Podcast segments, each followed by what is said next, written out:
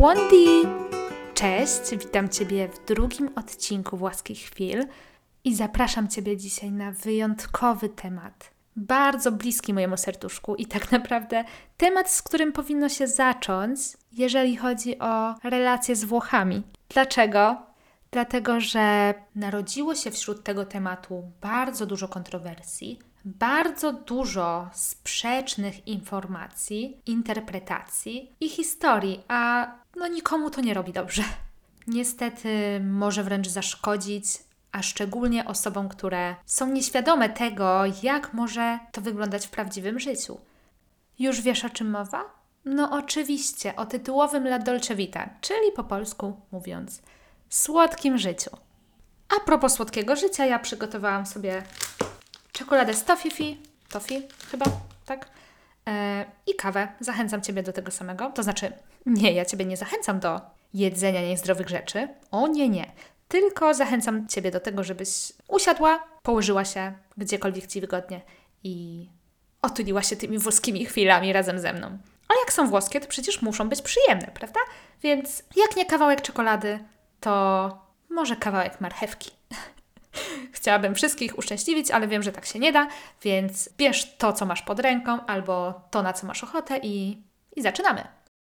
Błędem byłoby nie rozpoczęcie od tego, skąd wziął się taki termin La Dolce Vita, dlatego że jest to dosyć fascynująca historia. A mianowicie narodził się on w samym sercu Włoch, w wiecznym mieście w Rzymie. Ale to nie jest tak, że Włosi weszli do jednej z pizzerii albo trattorii, gdzie serwują makarony, i postanowili, że nagle od teraz będą mówić o życiu, że jest ono słodkie. No to byłoby zbyt proste, prawda? Więc to wyrażenie zawdzięczamy tak naprawdę jednemu człowiekowi, a mianowicie Federico Felliniemu, dlatego że ten włoski geniusz kina podjął się misji, żeby uwiecznić duszę Rzymu na wielkim ekranie i dzięki temu, że powstał ten film, powstało La Dolce Vita, ponieważ zgadnij teraz, jak nazywa się ten film. Oczywiście La Dolce Vita. Miał on swoją premierę w 1960 roku i początkowo był bardzo kontrowersyjny. Dlaczego?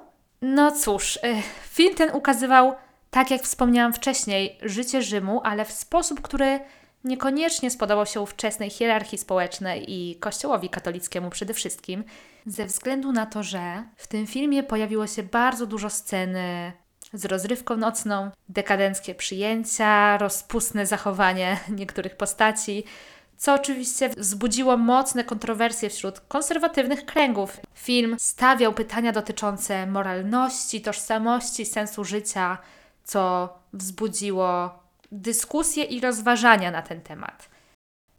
Tak więc film w tamtych czasach był filmem przede wszystkim przełomowym, ale także kontrowersyjnym, bo przyczynił się do zmiany sposobu postrzegania włoskiej kultury, stylu życia, ale dziś jest uważany za jedno z najważniejszych dzieł w historii kina włoskiego i bez wątpienia wywarł wpływ na kinematografię na całym świecie, no a także na to, jak postrzegamy właśnie to wyrażenie La Dolce Vita. Swoją drogą bardzo polecam ten film. Akurat na taką pogodę, jaką mamy za oknem, czyli na jesienno-zimowe wieczory, po to, żeby się rozmarzyć, żeby zobaczyć Włochy, a także jedną z eleganckich rzymskich ulic, na której rozgrywa się akcja i jest to ulica Via Veneto, pełna luksusowych hoteli, restauracji, kawiarni, to właśnie ona stała się miejscem spotkań włoskiej elity artystycznej i kulturalnej oraz międzynarodowych gwiazd kina i na pewno też stała się symbolem właśnie od lat 60. wizerunku La Dolce Vita. Czyli już wiesz, czym jest La Dolce Vita? Czy nie? Na początku tego podcastu zadałam sobie pytanie, jak przekazać, czym jest La Dolce Vita osobie, która pierwszy raz spotyka się z takim wyrażeniem, albo może gdzieś słyszała w otchłaniach internetu, ale nie oglądała tego filmu, więc właściwie wie tylko, że La Dolce to słodkie życie. I to tyle. Więc pomyślałam, że zaczniemy sobie od małej wizualizacji. Wyobraź sobie, że wstajesz rano, słońce wita Ciebie już na śniadanie Twoim śniadaniem jest mała kawa espresso i brioche, czyli croissant, najlepiej z nadzieniem pistacjowym. O mamo, ale się rozmarzyłam. Delektujesz się tym początkiem dnia tak długo, jak tylko możesz i oczywiście nie myślisz o obowiązkach. Później idziesz sobie do pracy, ale bez sztywnego harmonogramu, bo przecież włoskie domani, czyli po polsku jutro, to też jest dzień, prawda? Można zrobić coś domani. A jak przyjdzie to domani, to przecież to słowo nie wyparowało, czyli można je użyć ponownie. To jest właśnie La czyli włoska sztuka życia w najlepszym wydaniu. Na czym ona polega? Na tym, żeby zwolnić tempo, cieszyć się chwilą i otaczać się tym, co sprawia największą przyjemność. I założę się, że teraz szukasz w swojej głowie tego, co sprawia ci przyjemność. Ale uwaga! Załóżmy, że mi przyjemność sprawia siedzenie w domu, niepracowanie, scrollowanie Instagrama, oglądanie seriali na Netflixie, a do tego zamówienie jedzenia na wynos, ponieważ no samej nie chciało mi się gotować. Czy można nazwać moje życie La Dolce Vita? No tutaj mogłabym powiedzieć i tak, i nie. Ponieważ jedno z błędnych przekonań odnośnie tego słodkiego życia zakłada, że La Dolce Vita to nic nie robienie. A no tak do końca nie jest, dlatego że nic nie robienie to po włosku inne słynne wyrażenie, czyli dolce farniente, ale można też to podpiąć troszeczkę pod La Dolce Vita, dlatego że ta koncepcja słodkiego życia troszkę odzwierciedla włoski sposób myślenia, podejście do życia, czyli taką ideę pełnego spokoju, radości i uważnego przede wszystkim cieszenia się każdą chwilą. To trochę taka sztuka znalezienia równowagi pomiędzy pracą a przyjemnościami, więc też nie można położyć się do góry brzuchem, leżeć na kanapie i mówić: Ach, ja się cieszę, to jest moje la dolce vita, nic więcej mi do życia nie potrzeba. Dlatego, że ta sztuka znalezienia równowagi istnieje pomiędzy obowiązkami, a pomiędzy, tak jak wcześniej wspominałam, przyjemnościami, czyli właśnie tym nic nie robieniem, jedzeniem, rodziną, przyjaciółmi, spotkaniami. Włosi wierzą, że warto doceniać takie małe codzienne momenty, od tak naprawdę prostego posiłku w restauracji albo w gronie znajomych, po spokojny spacer, włoską passeggiatę, która w większości przypadków odbywa się po pracy, tylko po to, żeby się przejść, pooddychać świeżym powietrzem, poznać nowych ludzi. Jeżeli ktoś mieszka nad morzem, to żeby zrelaksować się, pooglądać przepiękne widoki i właśnie w taki sposób znaleźć równowagę pomiędzy obowiązkami, a pomiędzy przyjemnością. A jak to ma się do rzeczywistości? No cóż, rzeczywistość jest dużo mniej filmowa, a dużo bardziej po prostu codzienna. I to niezależnie od tego, czy są to Włosi, czy jesteśmy to my.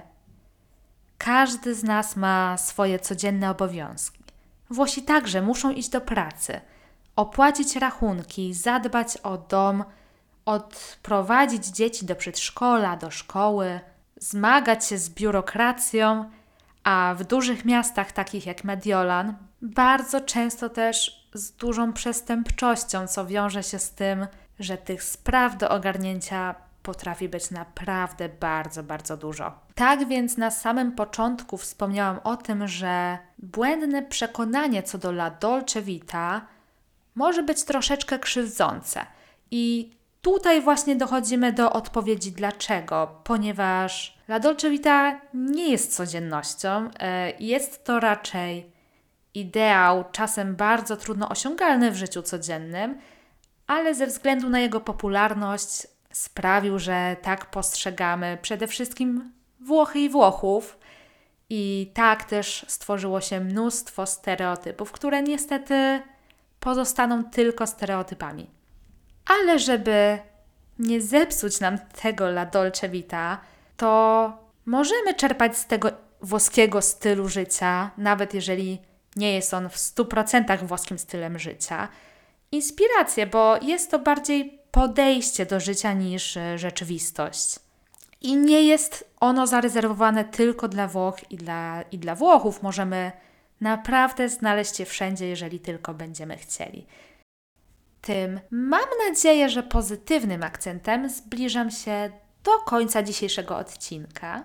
Chciałabym, żebyś cieszyła się, cieszył się życiem w pełni tam, gdzie jesteś, niezależnie od tego, jakie codzienne trudności Ciebie czekają, bo myślę, że przyjemność można znaleźć naprawdę w bardzo, w bardzo prostych czynnościach, takich jak delektowanie się smacznym posiłkiem, rozkoszowanie się chwilą nawet spokoju i leżenia na tej kanapie i oglądania Netflixa.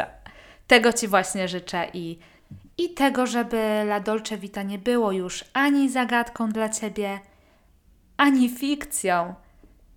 Dziękuję bardzo, że ze mną jesteś, że przechodzisz przez te włoskie chwile wraz ze mną i mam nadzieję, że spotkamy się jak najszybciej w kolejnym odcinku. A uwierz mi na słowo, będzie on zadziwiający. Poruszę temat włoskich śniadań. Co może dziwić we włoskich śniadaniach? O, wszystko. Zobaczymy, czy także zrobisz wielkie oczy, jak usłyszysz całą prawdę. Podsumowując, jeszcze raz dziękuję i widzimy się w następnym odcinku. Ciao, alla prossima!